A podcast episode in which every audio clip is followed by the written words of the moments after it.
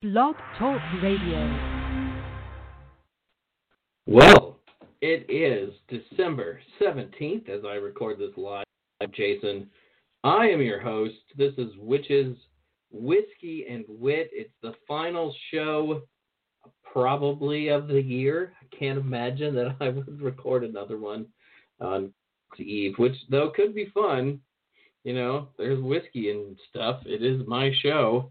Maybe that's not the worst thing in the world, but probably probably not something I should do.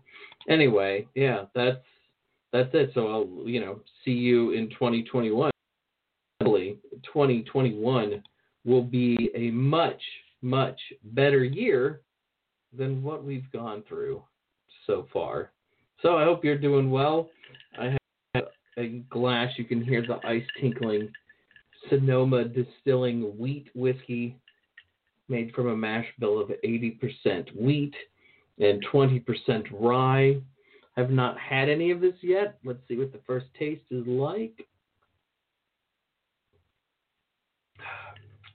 That's pretty good. You taste the rye, just a little spicy. You taste a little bit of wheat, which is generally a little sharper yeah, so that's good stuff. Anyway, um, my guest tonight is supposed to be Michael Hughes, and I haven't seen him yet, so you're going to just have to listen to me be uncomfortable for a while. How's that? you know, there are worse things than listening to me be uncomfortable. You know, I mean, if I drink quickly, I'll be a lot more interesting in a bit, you know. So there's that too. But I'm I'm pretty sure things will things will work out like they're supposed to. I'm gonna at least hope that they are. But it's 2020, you know, and nothing really has gone like we thought it would go this entire year. I mean, what a what a what a strange and awful year. Uh, you know, for me, I don't want to get all maudlin and you know too depressed or anything, but I'm thinking back over 2020 and you know, in a typical year, the last four or five years, I've probably flown out to events in the pagan world, you know, month from February through September, sometimes even in November and things. And this year, I drove to Pantheacon, the final ever Pantheacon in San Jose, California, and then I flew to Convocation in Detroit. And then two and a half weeks later, everything was locked down, you know, and we were done. And, you know, I'm thinking about how lucky we probably were that those festivals, each of which had about a thousand plus people at them, didn't turn into super spreader events. I mean, that was just sort of there waiting to happen, and it didn't. And that's a relief for everybody involved.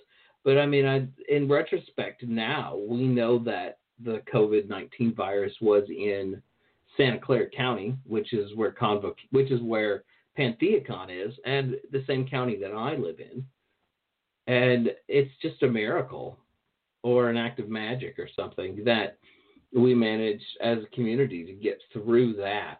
And I'm sure that there were probably people who caught it there and just didn't know that they ended up with that disease because it really wasn't quite on our radars like it was, you know, just a couple of weeks later. But, uh, you know, just and that February, I mean, that February feels like 18 years ago, right? I mean, that's another thing about this whole COVID experience. That's another thing about 20 is just how long all of these days have felt. And it's a bit like Groundhog Day for a lot of us. You know, and I know some people have traveled, I know some people have done things I talk to people who have visited family and things, and generally the people who have done that have gotten COVID tests, isolated, went to see family who also got COVID tests, and then came back and, and resumed not seeing people like they're generally supposed to. So I'm not going to judge people for that, and I and I get it. But I live two thousand miles from my family, and my wife worked in the medical field, so we weren't going to go anywhere or really do anything, you know, that would put that in jeopardy. And legally, she wasn't even allowed to leave the area of California where we live. Though, in retrospect, maybe they should have let her go to some places that have dealt with this better than we have. You know, we're a large population center, density is high. Most people are wearing masks and social distancing and all of those things. But at the same time, there are lots of people who aren't doing those things, even if it's only 20% of the population. And that's enough to spread the disease. And I know that I have friends who have gotten the disease near where I live, you know, because they let their guard down in a moment when they shouldn't have. And they paid the price for that. I mean, all of them are alive and doing well, and we haven't had anything like somebody that we know dying that we're super close to. But I also know people in our community who have passed from COVID, one across the bay in the Oakland Berkeley area, and he was in his 30s, I think. So I mean, it does hit people, and sometimes those people are a lot younger than you think they're going to be. And wow, you know, it just 2020, right? it's just it's just a shit show. And as a community, I think that we have managed to get through it in a good way. Nobody really rocked the boat and decided, hey, we're going to have our giant festival with thousands of people. I feel like we have a community people who are pretty responsible and did the responsible thing and did in a responsible manner. So we did not, you know, have giant super spreader events in the name of paganism, which is really good, which is really nice.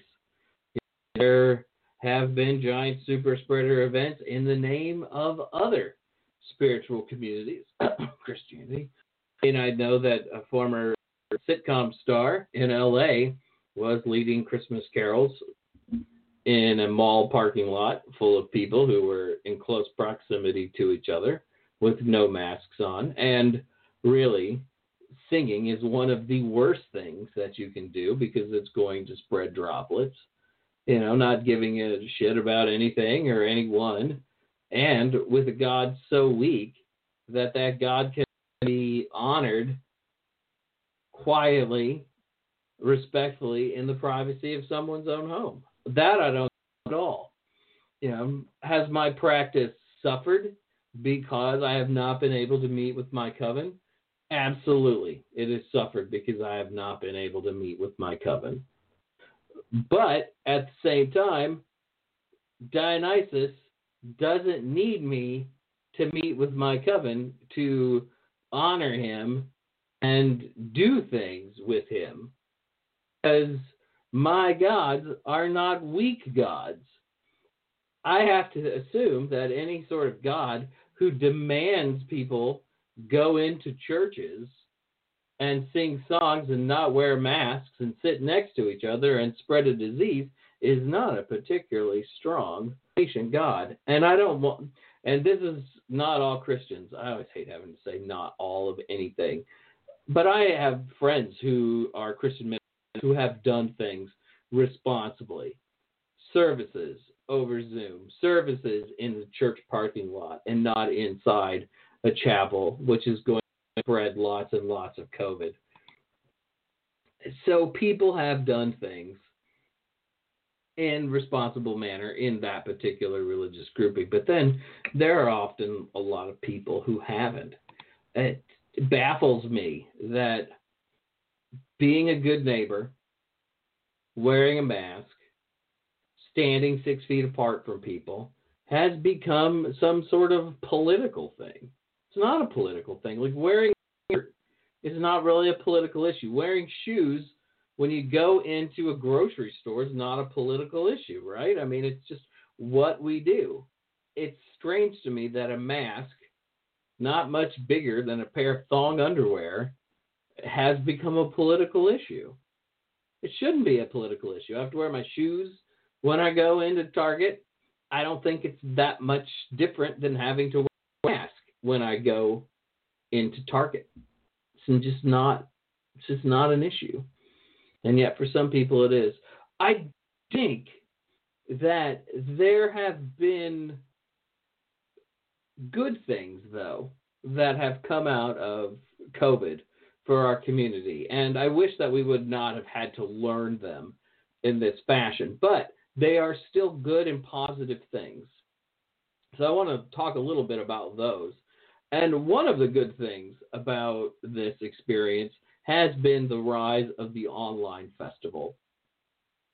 I'll admit, I'm not someone who is in love with online festivals. It is to give a lecture, and I've done I think six or seven online festivals. It is weird to give a talk, not hear people respond to the talk.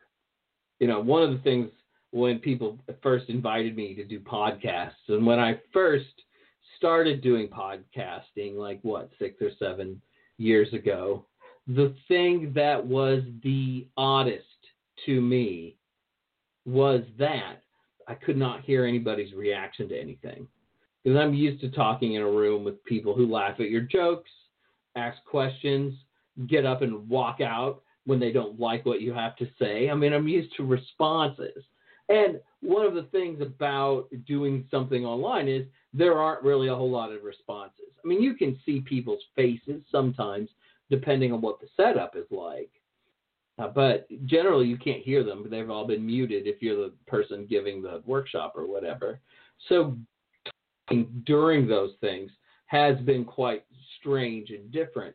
However, one of the things I like about them, though, is they have made festivals more egalitarian and more accessible to more people. Now you don't have to travel to Nashville, Tennessee to go to Pagan Unity Festival. You can see the speakers there from at home. You don't have to camp. You don't have to drive the price of these things has also come down to a degree depending on what festival that you've gone to and also depending on how presenters are compensated. But you know now if you live in california you can be a part of a festival in tennessee and that's a big difference. That's a big thing. That's a new thing. And we have never really had that before. And i mean i'm sure there's always been online classes but to have an online festival with live music, with live presenters, with sometimes Zoom spots that everybody can go to and hang out, that's a new thing. And I think that's a good development. I think that's a great development for our community. I'm really, really exci- excited about it going forward. And some of these festivals didn't change their pricing structure at all and sent money to the people who were doing the presenting, which is kind of a first. So, Hexfest in New Orleans. Oh, I know. Lots of people hate Christian and Brian, who are the people who put the festival on. But I'll also tell you that, unlike a lot of festivals that I go to, when I do that festival, I get flown in and I stay in a hotel room. So it doesn't cost me hundreds of dollars to go to to work for the weekend. And you would be surprised how many festivals people who write books for companies like Llewellyn or whatever fly out to events and have to pay for it all out of pocket. And no one's forcing them to do that. No one's certainly forcing me to do that. So I don't want to sound like I'm complaining too much. But thing about that is, and this year they didn't change the pricing of the festival, and that 900 that they were spending or so on every presenter went to the presenters. And important about this, though, is we often bemoan the lack of diversity at our festivals, and it's a real issue. that we have a lack of diversity in the pagan community to a large degree, and we have an even bigger lack of variety and a lack of representation at a lot of festivals because the people who can afford to go to festivals are often white dudes.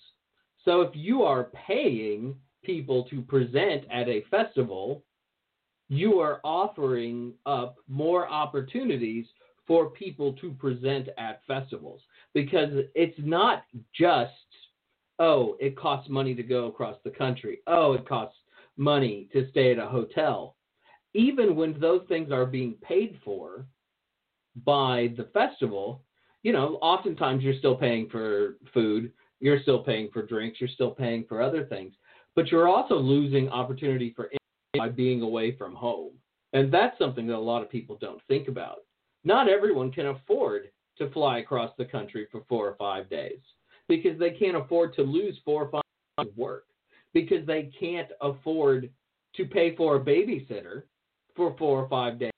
They can fly across the country to do work. And there is something about having festivals as cheaply as possible so as many people as possible to them. And I don't think that structure needs to necessarily be totally abandoned or anything. However, at the same time, if you want a diverse group of people who can present at a festival, the financial opportunities have to be higher so people can afford to go and do that thing. And one of the things about Hexfest this year was, you know, people got money and people were still willing to pay $300 for a weekend to you know, stay at home and listen to those people because the the presenters was really strong. And then also, in retrospect, the financial opportunity for the presenters was really strong. I've never made money like that ever in my history as a pagan presenter. That's for sure. You know, uh, usually if you sell books, maybe it's a couple hundred dollars. Convocation, which is one of the festivals I was able to go to this year, they give me a free hotel room every year, and I'm grateful for it. You know, I'm not usually the guest of honor, so I'm not paying my airfare, but they are giving me a free room. And this year, and probably last year, I was lucky enough to sell enough books that that paid for my airline ticket and probably paid for a great deal of the food that I was eating. Did it pay for all the booze I was drinking? No, it did not, because most people can't afford that. The show is named Witches, Whiskey, and Wit. However, you know, it did pay for a lot of the. And then a festival talked about earlier, like Pagan Unity Festival, I was one of their guests in 2019, and they flew me out there. And obviously, I had a place to stay, and they fed me the whole time, and people were generous with their whiskey and whatever else. And I had a great time. And I'm glad that I got to experience that. I'm glad that I'm in a position to be able to do that. But, you know, unless you're, you know, making cash money for a lot of people, they just can't afford to lose three or four days of work. So it's something to think about. But I liked the online festivals. I liked how accessible they were to anybody anywhere. You know, if, to go camping, you have to be in relatively good, especially if it's a rustic campground. You know, if you're in a wheel or if you have mobility issues, and I have a lot of sympathy for that because I've had a bad knee for a long time and have been on crutches many times in my life and spent many years not being able to run and other things. So I understand those issues to some degree, you know. And if you're at a camping event, sometimes you can't do that because of you can't go because of physical issues. So having festivals here, like in our living room, which we can watch online, is a really great development. I'm like really harping on this because I think it's pretty good. I think it's really great. Um, and I think that's probably the wave of the future. I don't think that we are going to lose outdoor festivals and in person things, but I think this gives us another like being able to do things. another way. And one of the other great things about it is usually if you go to a festival and there are a lot of really great speakers and presenters and bands and whatever else, you can't see all of them. There's no way to see all of them unless you have a time turner. And the one that Ari and I bought when we were at, you know, King's Cross doesn't work. It's just a replica of one that does. So you probably don't have one either. And if you don't have one, you, you can only see one thing at a time. On these online versions of festivals, they exist forever. And you can watch everything if you want. You can watch everything over the course of a month instead of trying to cram everything into two or three days, five days, or whatever it is. So I I think that was a great development. I wish that we wouldn't have had to use COVID nineteen to figure that out. You know, the Aquarian Tabernacle Church ATC up in Washington had two of those events this year online that I, you know, was happy to do and be a part of. And those were ones I didn't get paid for, but also a lot of to exist. So I was happy. I'm happy for them to exist. So I am happy to do things for them. And, you know, that's good. So, you know, these festivals also allow groups to continue to exist and do good work and be a resource for their communities and the people around them. That, those are important things. So, yeah, it's a shame that it took that. But to me, that was probably that was one of the biggest takeaways of the pagan community this year was that change, and also too side by side with that is the change in people doing rituals online. So John Beckett, who's been a guest on this show and is somebody I just you know think is great. Uh, he also writes at Patheos at Under the Ancient Oaks and wrote the book The Path of Paganism. And John has been doing online rituals on YouTube since the pandemic started. And that's been a really great way for people to connect. It's been a way for people who normally do ritual with John to connect with John and to be involved in that. But it's also allowed John to connect to other people around the world who may have always wanted to do ritual with John or see how John ritual and now have gotten a chance to do it. And that's that's a new thing again, right? To be able to do that. And COVID has kind of pushed that in front of us in a way I'm not sure a lot of us were thinking about it before. And yes, people have done online rituals before. Duh. People have been doing online rituals since the days of internet relay chat where you couldn't see anyone's face or hear anyone's voice and all you could do was read some text. People were doing rituals then that's great. Uh, but this kind of takes it up to a whole nother level. I know with our coven, you know, we tried and played around with online rituals.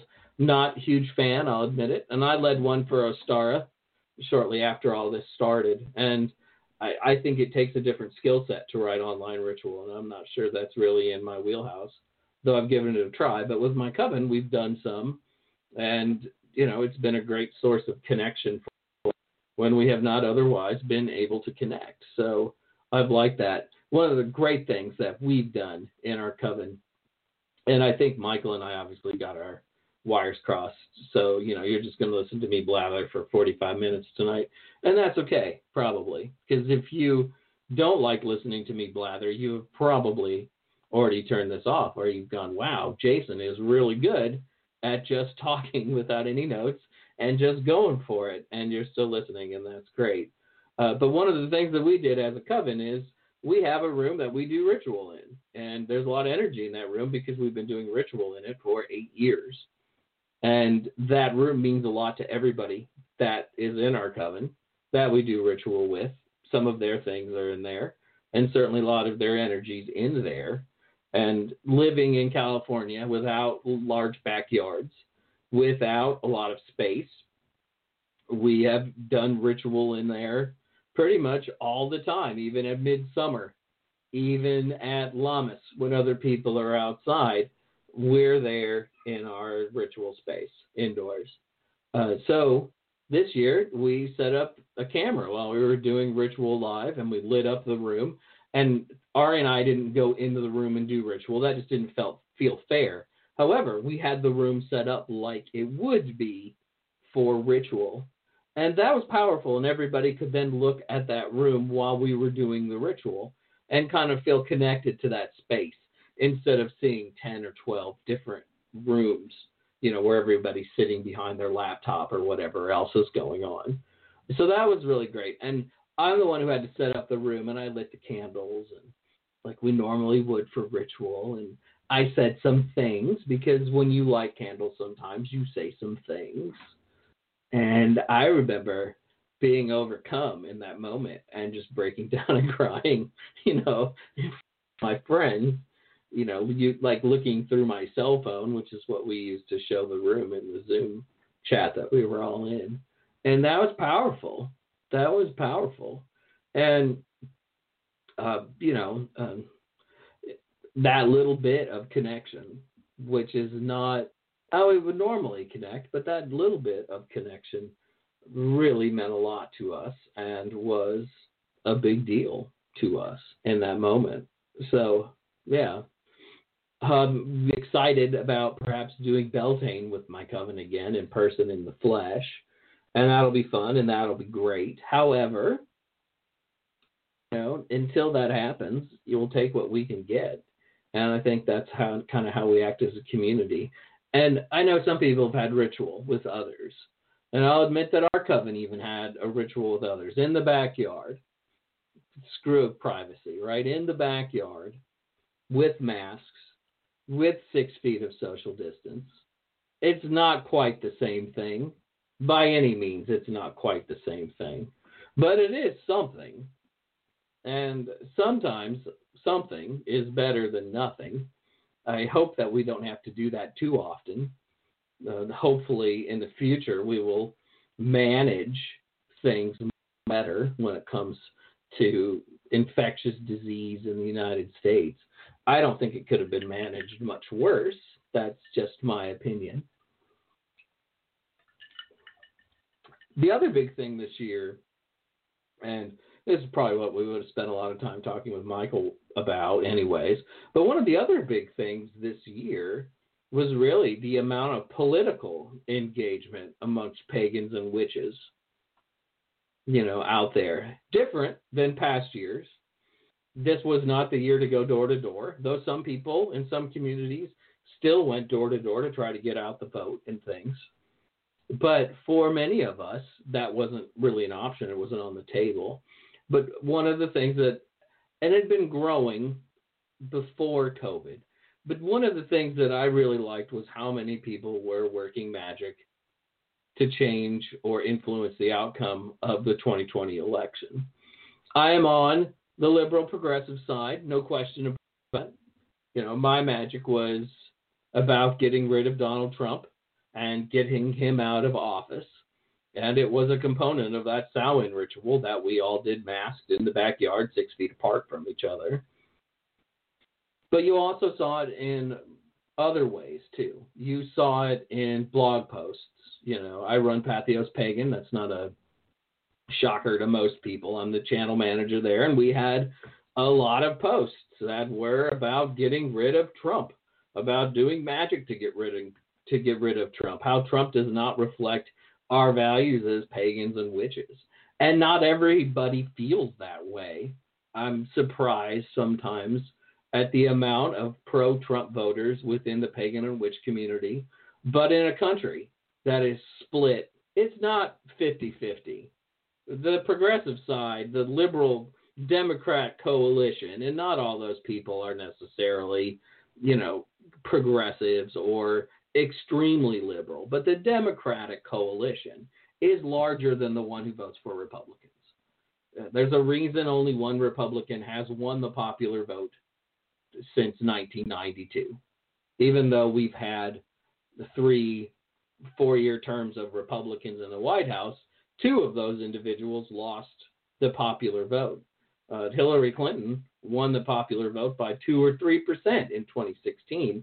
It was just strange how things ended up.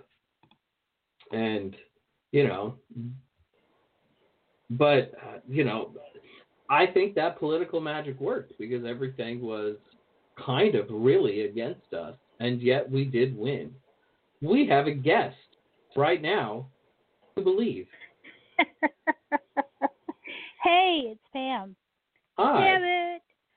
I I saw well, I saw that uh, your your subject, and and I actually just got off of. I've been amiss in not doing a lot of programming, well, any because of the elections, and I've been working on the Georgia election, uh, calling people and curing ballots and working that a lot right now and representing pagans. So, you know, it's it's a, a lot of fun. Anyone who wants to join me, you can hit me up on Facebook and I can give you information on how to get hooked into one of the canvases. Um, well, not just the canvas, but the cure calls. There's there's so much going on right now, um, and so much work to do. And like what you were saying, it does boggle my mind how how how few basically the the how many pagans are are Trump supporters. I mean, uh, you know, by all means, this is a free country, and follow whomever you want to, but I just don't understand why why anyone would follow him because he's got our, our not our interest Unless you you're Jeff Bezos.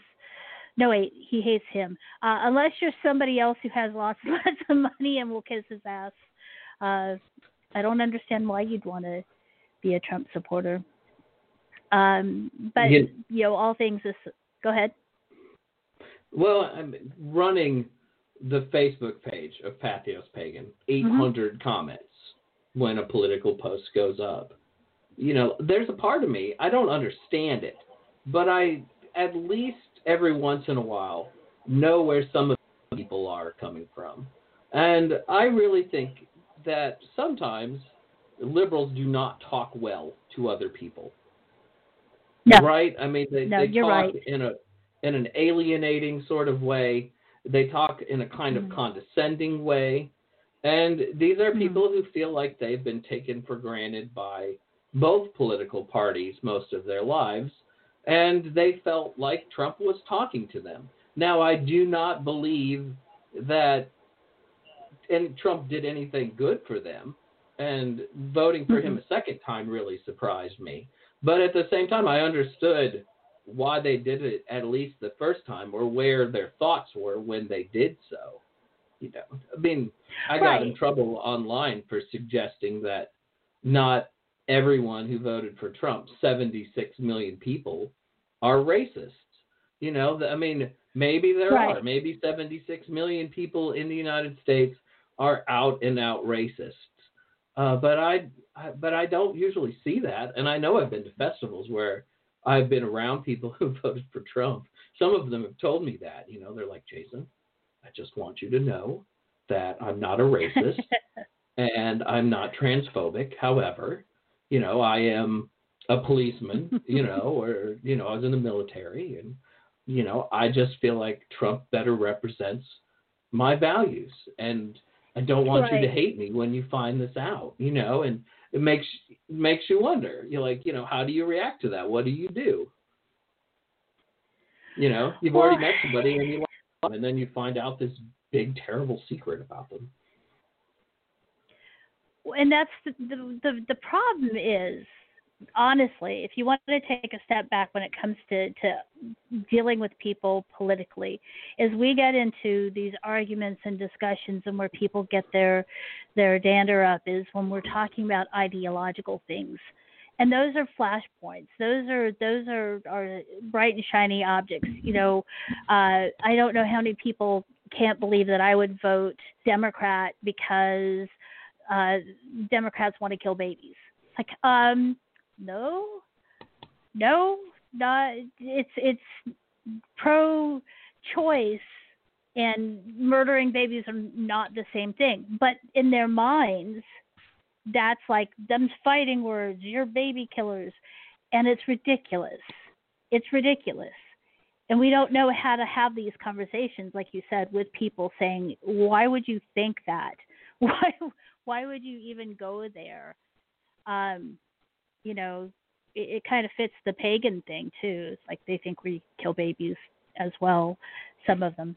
Um, but when they're when they when you have people people should look into um, the the things that are important to them and vote accordingly. But unfortunately, it, it's it's not that way anymore. It's a it's a tribal thing, and it's a my people against your people thing, and they're not looking at what the people who they're voting for are doing, and it, it goes back to that ideological thing because because the Republicans are really good at stirring people up with these boogeymen. You know, oh, they're oh, gonna absolutely. let the caravans of migrant disease ridden terrorists are coming and they're going to date your cat, you know.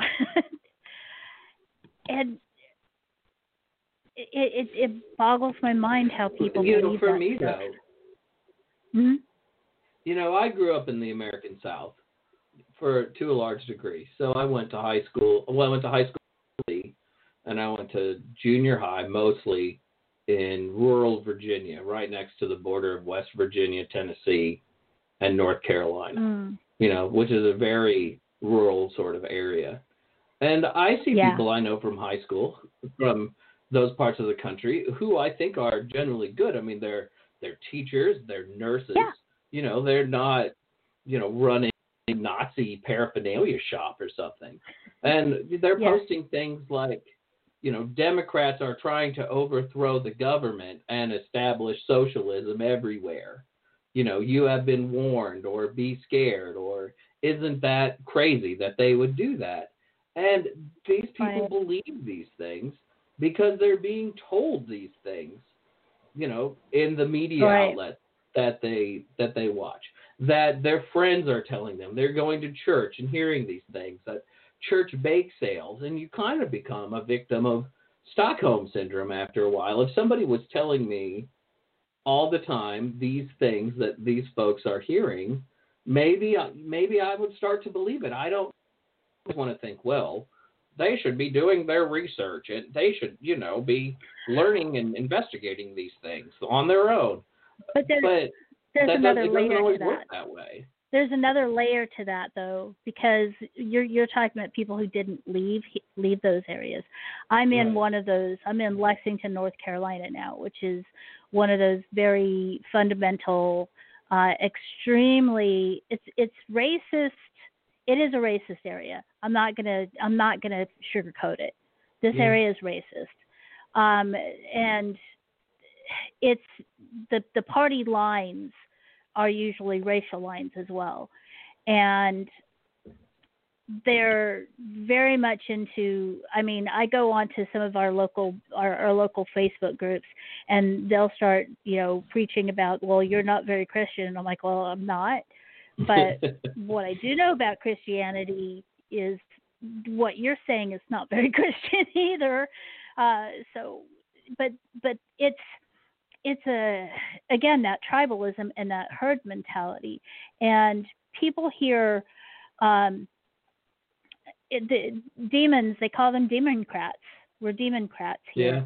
And if you if you're out as a Democrat, you run the risk of um, we had a Confederate statue in our town square and had uh, 140 something days over from you know May through through all of summer of Black Lives Matter folk um, and and I'm not talking about George Soros and it's a you know conspiracy. It's like these are black people and people who are who are supporting BLM that are from the area that are showing up. And then on the other side of the street, we had very racist people who had things that they were um signs that they were holding up that had like bananas and nooses like a banana was like to lure somebody into a noose and they seemed to they seemed to we're not racist Right. It's like, yeah. It's but if you to to go on to the side, the Black Lives Matter side, um, and and and be there, put you at risk of these people following you home, finding out where you live, uh, threatening you physically. Uh, it, it's scary, and businesses. If you're in business around here, people will not go to your business, not support your business. It's it's not we have a lot of people who might be involved with the Democratic Party here and and again I I know you're not talking you may or may not I'm not trying to speak for you about partisan stuff but I'm saying that, that I'm I do work with the Democratic Party here in in North Carolina and also now with Georgia um, but we have people who will get involved with the party but don't want people to know because it'll wreck their business because of that that mentality around here. But then again, what's frustrating is being somebody who's liberal and progressive in in the South. When you try to talk to, and this is what you're talking about, the talk down to, when you try to talk to other liberals um, or, or Democrats that, are, especially from the Northeast, they treat us all like we're a bunch of dumb hicks, you know, and yeah. and and there's something obviously wrong with you, and you know that from from growing up in in this area. I'm sure that there's a part of you that that's that's always home, but I'm, I know you've heard the the condescending way. Um, we had a a hurricane here that hit the the west the eastern part of the state, which is you know beaches and a lot of marsh. Um, hit it really hard a couple years ago, and it made a lot of toxic waste pools overflow and and and get into the water table. And I posted some stories about it, and the horrible things well, that serves them right for voting for Trump. No. well, there recently no. there were people talking about seceding from the union, or southern states had talked about it, and people were like, "Well, yeah, let's get rid of them, right? We'll kick them all out."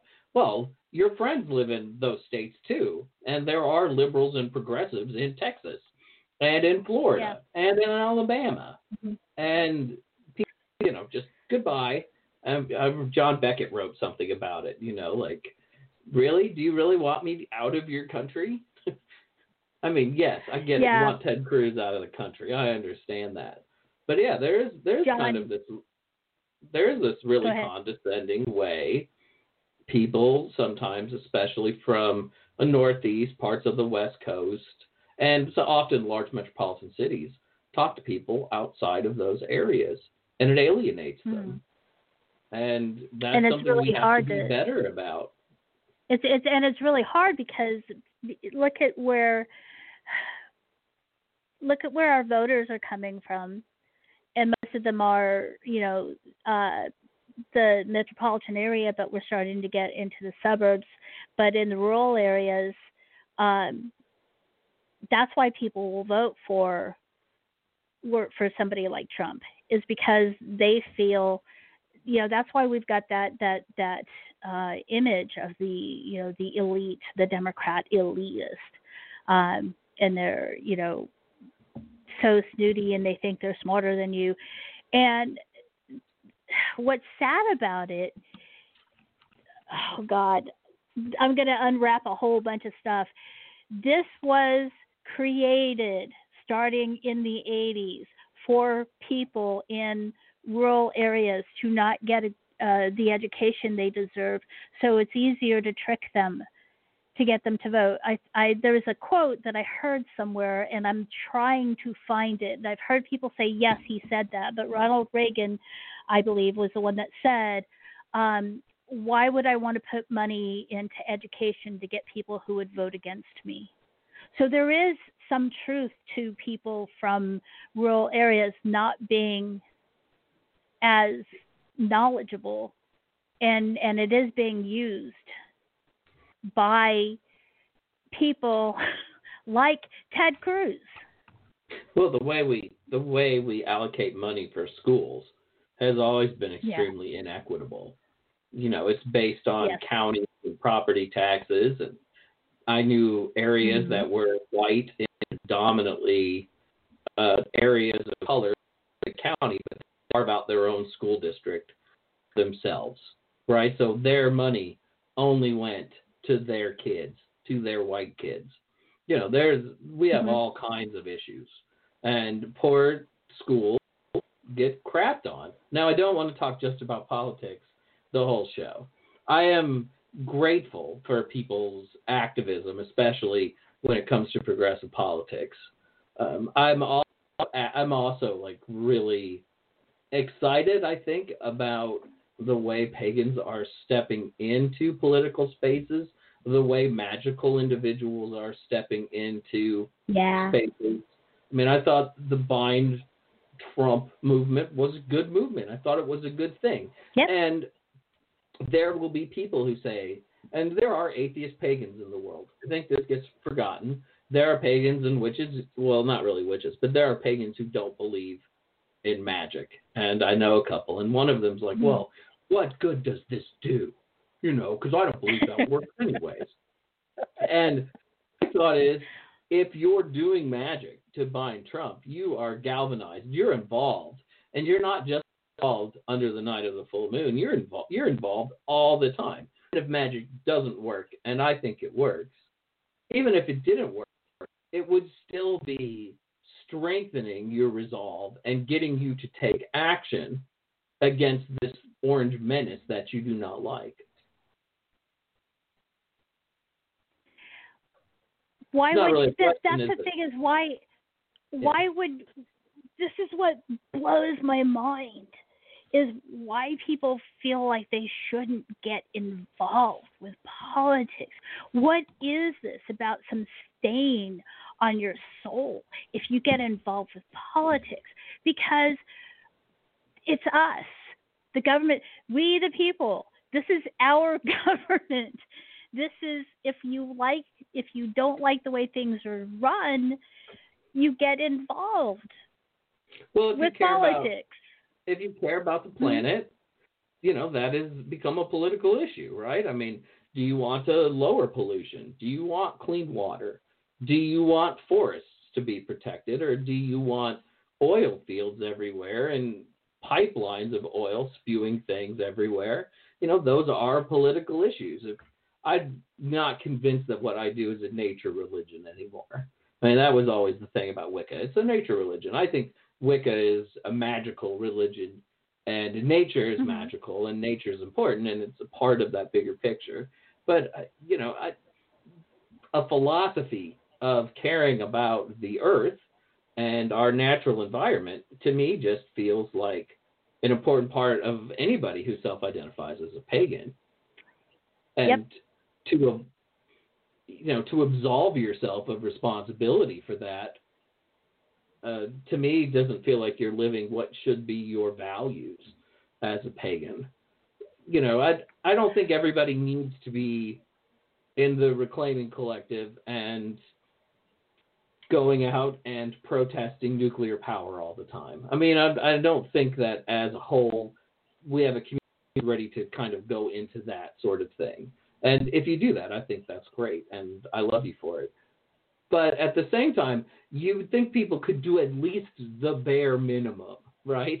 And the bare mm-hmm. minimum would be voting for people who want to preserve lakes and rivers and forests and streams and shorelines and all of those things that we we give lip service to as being important. Well, and you know what I do, I'm uh, very, gosh, I, I've been saying that until they come up with a 12-step program, um, I'm going to continue doing what I'm doing, because I went straight from North Carolina in the general election almost immediately to to working with Georgia and the runoffs, and it's like when I start talking uh, to people about this, they get really uncomfortable, and they're they're it's like I, I joke around about it being like a 12 step program, but it's it's looked at like there is a sickness to doing something like that, like there's something wrong with people uh, who would be that involved.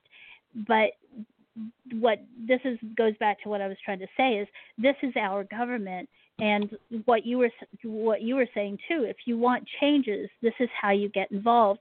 And the one thing that I I try to tell people is you can bet your your butt that the Republicans are doing this.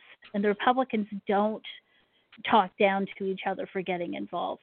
And getting involved with politics does not make you a Republican. And we've you know going back to what you're saying with the with the the schools a lot of it comes from from the schools and a lot of it comes from um, racial issues and uh, the rural issues as well. And and one of the reasons that I like to to get involved um, with what I'm doing is it's really good that that black women are were, are being seen for and and and appreciated for this the strength that, that they've given to to the Democratic Party. And again, I know you're not saying Democrat, Democrat, Democrat, but um, um, are that's the what I'm. Democrat- They Women they are the backbone. right? They are the backbone. Every election. hmm They are the backbone, and but see, part of why it, it's really hard to get some. it- It's kind of like with the making the equivalent with the with the the, the mistrust of of uh, communities of color and and the vaccine. It's because they've been used in in in the vaccine and medical uh, experiments and stuff. So there's a mistrust. There's also mistrust in certain parts of uh, of uh, communities of color with getting on to the Democrats because when Democrats get to you know where they they want your vote, but then they get to a position where okay, yeah, we'll make cuts on this, and and they're not really looking out for uh, the better interests of the people who put them in, in power. I'm loving the fact that we're going to have the first African American female vice president because you know stuff is going to get done. I love how much Stacey Abrams is doing. I love um, what AOC. I love the fact that women of color are getting getting a voice and, and getting a say in what's happening in the government because that is the you know we just said that that's pretty much the backbone of the Democratic Party. And women outnumber men reason- in our country. Like like men are a minority in the country and yet generally occupy a position of power. Right? I mean Well, what we have never had like as our first female vice president. Like probably one president. Why the fuck did it take so long? Right? I mean it's it's no shit. creating and yeah um i really uh, you know i can talk politics for i could just talk politics show. And this has kind of turned into jason's wrap up of the year. Your favorite of the year? My favorite topic of the year is book. um my favorite book of the year. yeah. Well, I have. I am not. I am not. Okay, I'm gonna be honest. I, I and I have it in front. I'm have it in my hands, and I've started reading it, but I've been so busy with the with the uh, election stuff. But I want to dive into your book of Yule, of Yule. You know, Llewellyn's little book of Yule, because this is one that I've really been looking forward to because I love it's the traditions of the holiday season of the the winter solstice season of Christmas, however you want to put it, that got me interested in paganism because of of where the traditions came from, and and from since I was a kid. So this is one that I I, I I'm really excited to have and and thumb through and and yeah talking about everything Yule, Saints Days. Uh, I, I, yeah. So I'm sorry. This is. I'm not trying to to to kiss you behind about this, but this is one that I was really looking forward to. Wow, uh, you know, almost when you started, I was going to say, I'm going to cut you off if you say one of my books. I mean, it just just feels But it's too convenient. but it's it's It- no you, no it's it's it's Yule. and uh, I'm trying to remember. I think uh, anytime a, a, a pagan book comes out that has anything to do with Yule or the winter solstice, I I love to snag it up. You know, whether it's about you know the the many uh, stories. You know, we we had a talk about this. I might have been two years ago on your page. You were talking about Saint Nicholas, and my mother is Turkish, so I like to say he's Turkish. And somebody says, "Well, that wasn't Turkey back then." I'm like, I know it wasn't Turkey back then, but you know, I kind of like to think that Santa Claus or that Saint Nick, the the real Saint Nick, was Turkish, and I love the lore behind Saint Nick of being like he's the patron saint of um, of children, but he's also the patron saint of thieves. Kind of like He that, was you know. in the Middle Ages. He was the patron saint of like everything, though. I mean, he was super popular. I think one book said after Mary and before Jesus, you know, was Saint Nicholas because he Did we lose you? There you go. Are you there? yeah, I'm here. Okay, you were breaking up a little bit. I don't know if that's on my side or your side. Breaking up is hard to do. I know. Yeah. So I I appreciate I I appreciate that mentioning my book. My choice uh, for book of the year, and I will be sharing more of my yearly superlatives on this blog because I do the usually annual Horny Awards. Except in 2018, I was too pissed at the pagan community to do them, but that's neither here nor there. My I think the book of the year, and probably visited book of with the pagan world sometimes is that it is too white and we need to read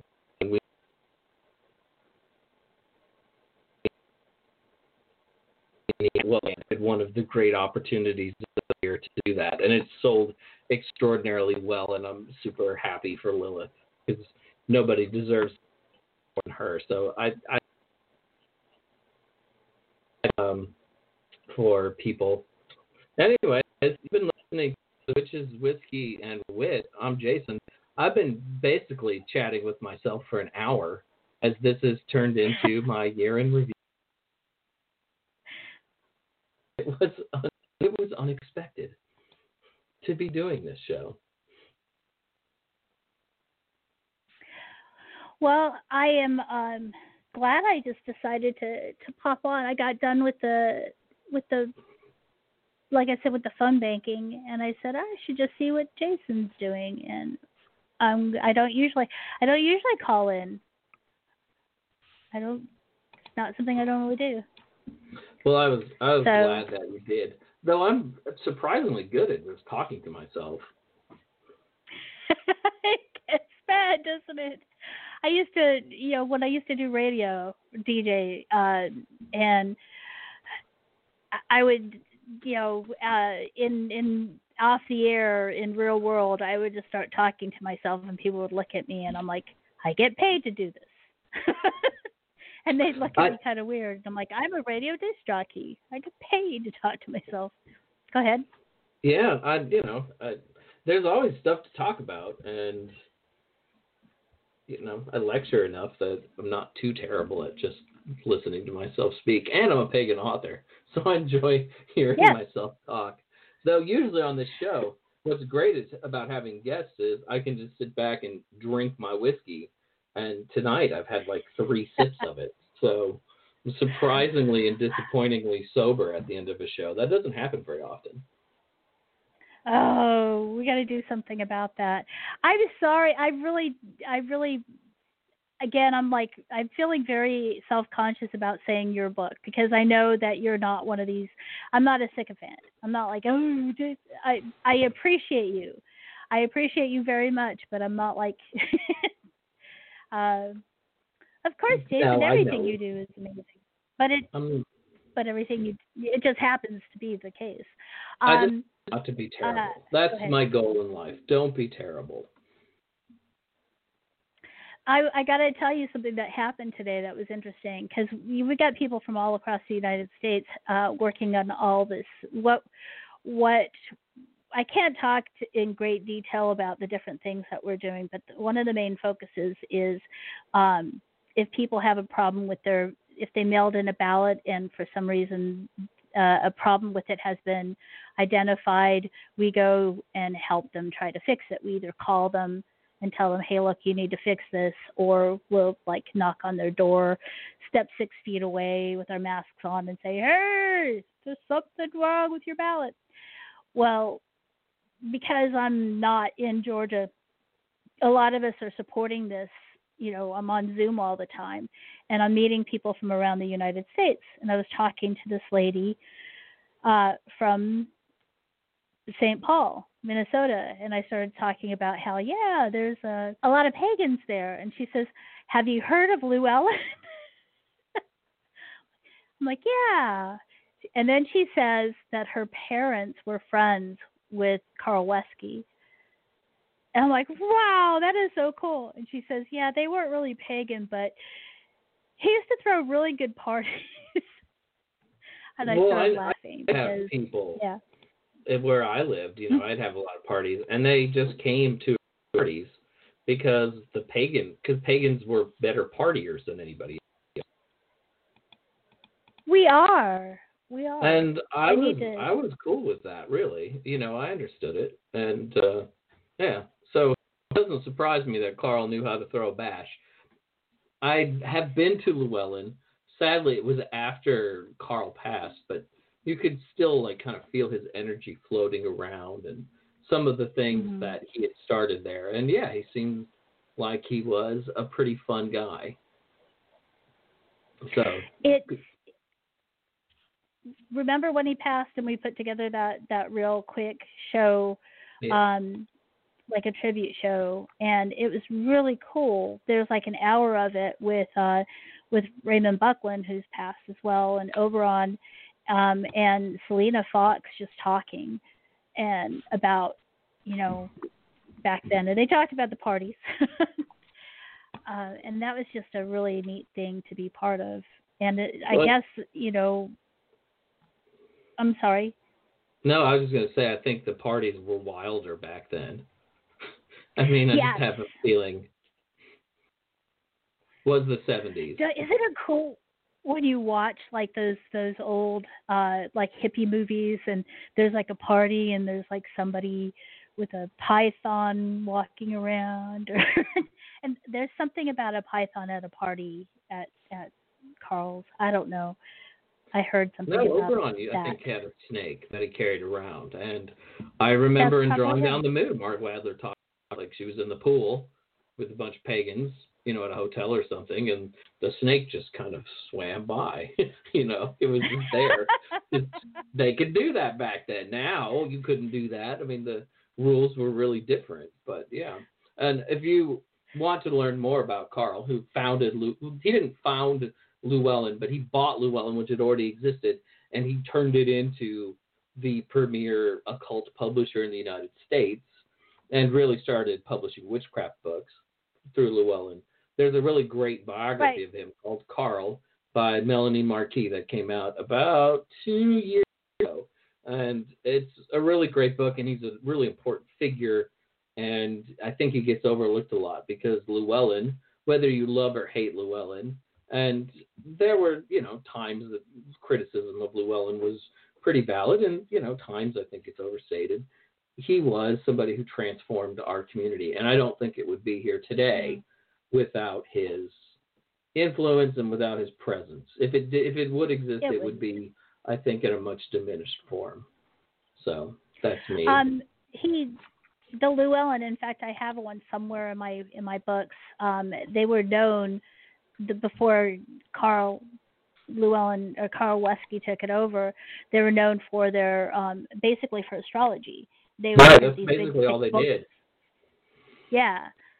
And then he took it from that and and opened it up to and not just pagans. He's got other spiritual, you know, type uh spirituality and and uh but yeah, I I know cuz I I watched the growing pains of Llewellyn uh and I like what it has become.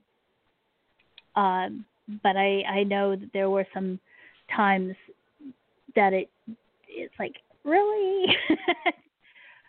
Um but yeah people should people this goes back to um we're talking about i want to go back to talk about yule because i love yule. I really do love yule. Uh but when around this time everyone likes to talk about ghosts being part of of uh halloween samhain of that time. But the ghosts right now i feel you know talking about about carl um some stuff about my dad came up. My dad passed away about two years ago. Um and i think that that's you know with with with the pandemic i think death is such is on everybody's mind right now. And i know i don't think that there's a single one of us that hasn't been touched with somebody passing from this. So I don't know where I'm going with this. it's part of life. It's death. It's uh, it's a part of our experience in 2020, which has just Mhm. been sort of a different year than most of us have ever had, right? And you know, Yeah. there's more upheaval, there's more death, and we're closer to it. And yeah, this this has not been this has been a hard year for a lot of people. It's you know, Doesn't it feel like you're like we're in a dystopian movie or something? You know? It it does. It you know it feels like ten years have passed since March. It also feels like two weeks have passed since March. Um, you know the days just sort of bleed into each other. I don't mean to be so dour on the last show of the year, but it's true. You know it's been it's been rough. It's been it's been difficult, and you know if you're out there listening, take care of yourself. Do what you need to do to get by, and you know be strong. And there's a light at the end of the tunnel it's still really damn a long way away, but it feels like by maybe May or June, July or August, things will be more like they were before. So I'm Jason. This has been Witches, Whisky, and Wit. I am going to turn the show off because I'm tired of listening to my own voice at this point. And you know, this has Oh, been we the gotta, do it now. We gotta have an up moment. it, Things will be better. Yes. Of course they're going to be better, you know. And the up moment is is that we'll be back in 2020 with more shows for the dozens of people who listen to me to enjoy. The dozens. I appreciate all 24 of you. It's a little more than that. Um, not not quite back up to pre-peak Raise the Horns radio time, but Well, we're, we'll we're, get it slowly we're, but we're getting there. We're getting there. We're getting Um, there. yeah. Uh, so take care of yourselves. Take some time out for yourself. Do what you have to do. If you have to drink a bottle of wine, drink a bottle of wine. Um, you know, if, if you have to eat a bunch of edibles, eat a bunch of edibles. It's all good. And we understand. Take care of yourself and be happy. Try to find a ray of light. And I, you know, I'm sure you didn't have a good 2020, but here's to a better 2021. Ha! And There we'll you be go. back next year. Yeah. My this has been Pamet, who's been my sort of guest tonight, and I. So this has been Witches, Whisky, and Wit, and we will talk to you next time.